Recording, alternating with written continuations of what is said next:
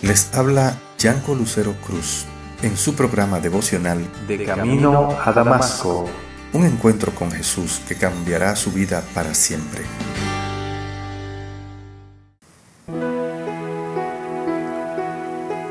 ¿Cómo decís vosotros, somos sabios y la ley de Jehová está con nosotros? Ciertamente la ha cambiado en mentira la pluma mentirosa de los escribas. Los sabios se avergonzaron, se espantaron y fueron consternados. He aquí que aborrecieron la palabra de Jehová. ¿Y qué sabiduría tienen? Por tanto, daré a otros sus mujeres y sus campos a quienes los conquisten, porque desde el más pequeño hasta el más grande, cada uno sigue la avaricia. Desde el profeta hasta el sacerdote, todos hacen engaño. Y curaron la herida de la hija de mi pueblo con liviandad, diciendo paz, paz, y no hay paz. ¿Se han avergonzado de haber hecho abominación? Ciertamente no se han avergonzado en lo más mínimo, ni supieron avergonzarse. Caerán, por tanto, entre los que caigan. Cuando los castigue, caerán, dice Jehová los cortaré del todo, dice Jehová. No quedarán uvas en la vid, ni higos en la higuera, y se caerá la hoja, y lo que les he dado pasará de ellos. Jeremías 8, versículos 8 al 13.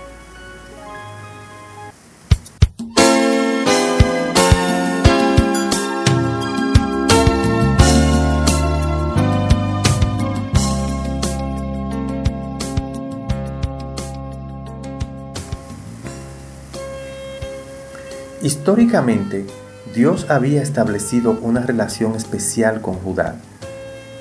Pero aquí Jeremías reprende al pueblo. ¿Cómo decís, nosotros somos sabios y la ley de Jehová está con nosotros? El pueblo creía que tener la ley significaba tener toda la sabiduría que necesitaban, pero tener la ley no era lo mismo que obedecerla, la cual realmente hubiera reflejado verdadera sabiduría los escribas, que eran los estudiosos e intérpretes de la ley, son acusados de tener pluma mentirosa. Estos líderes religiosos manejaban la palabra de Dios de una manera irreverente y como vemos en los versículos 10 y 13, sus actos producían respuestas superficiales del pueblo.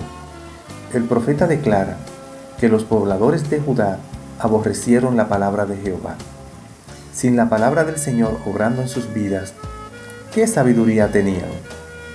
¿Acaso no vemos esto hoy reflejado en los matrimonios destruidos y la economía en decadencia? Después de rechazar la palabra del Señor, quienes se consideraban sabios se avergonzaron, se espantaron y fueron consternados. Los seres humanos de hoy, como los de Jeremías 8, confunden el conocimiento con la sabiduría y los avergüenzan por tomar malas decisiones en cuanto a los asuntos más importantes de la vida. En Romanos 1.22 dice, profesando ser sabios, se hicieron necios. En los versículos 10 y 13, Jeremías enumera tres formas en las que el pueblo había rechazado la palabra de Dios. Primero, cada uno sigue la avaricia. ¿Cuán pertinente es esta palabra para nosotros? Hoy vemos cómo la avaricia, tanto individual como corporativa, privada y pública, arruinan nuestra nación. Segundo, los líderes curaron la herida de mi pueblo con liviandad. El pueblo estaba en un estado desesperante, pero los profetas actuaban como médicos que aplican pañitos tibios en la llaga. Los profetas necios proclamaban con engaño paz, paz, y no hay paz. Iba a llegar el juicio, pero abundaban las falsas palabras tranquilizadoras.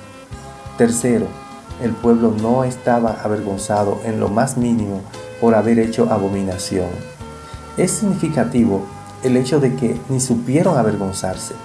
Hoy en día, ¿hay algún comportamiento pecaminoso que cause vergüenza a alguien? Los líderes debían rendir cuentas. Los padres los líderes religiosos, los líderes del gobierno iban a caer. Dios prometió, los cortaré del todo. El juicio divino le quitaría al pueblo sus posesiones y sus comodidades. No quedarán uvas en la vid, ni higos en la higuera, y se caerá la hoja. El gozo del pueblo, las uvas, su sustento, los higos, y la belleza, las hojas, iban a pasar de ellos. Dios iba a dar a otros sus mujeres y sus campos a quienes los conquistaran. La pérdida y la esclavitud son algunas de las consecuencias que se producen cuando las personas responden superficialmente a la palabra de Dios. Este es un llamado de hoy para ti. Tenemos buena noticia, el Evangelio. El Evangelio es la noticia que dice, mira a Cristo, ven a Cristo, arrepiéntete de tus pecados y podrás encontrar la verdadera paz. Obedece su palabra y ponla por obra, para que podamos alcanzar la paz que el Señor nos da, que sobrepasa todo entendimiento. Oremos. Amado Dios Padre Celestial, oh Jehová, te pedimos y te rogamos, Señor, que nos permita mirar el rostro de Cristo, de mirarlo a Él y de seguirlo a Él, poner toda nuestra fe en Él, para que así podamos cumplir tu palabra y hacerla por obra, y podamos alcanzar esa paz que solo tú puedes darnos, Señor. En el nombre de Jesús. Amén.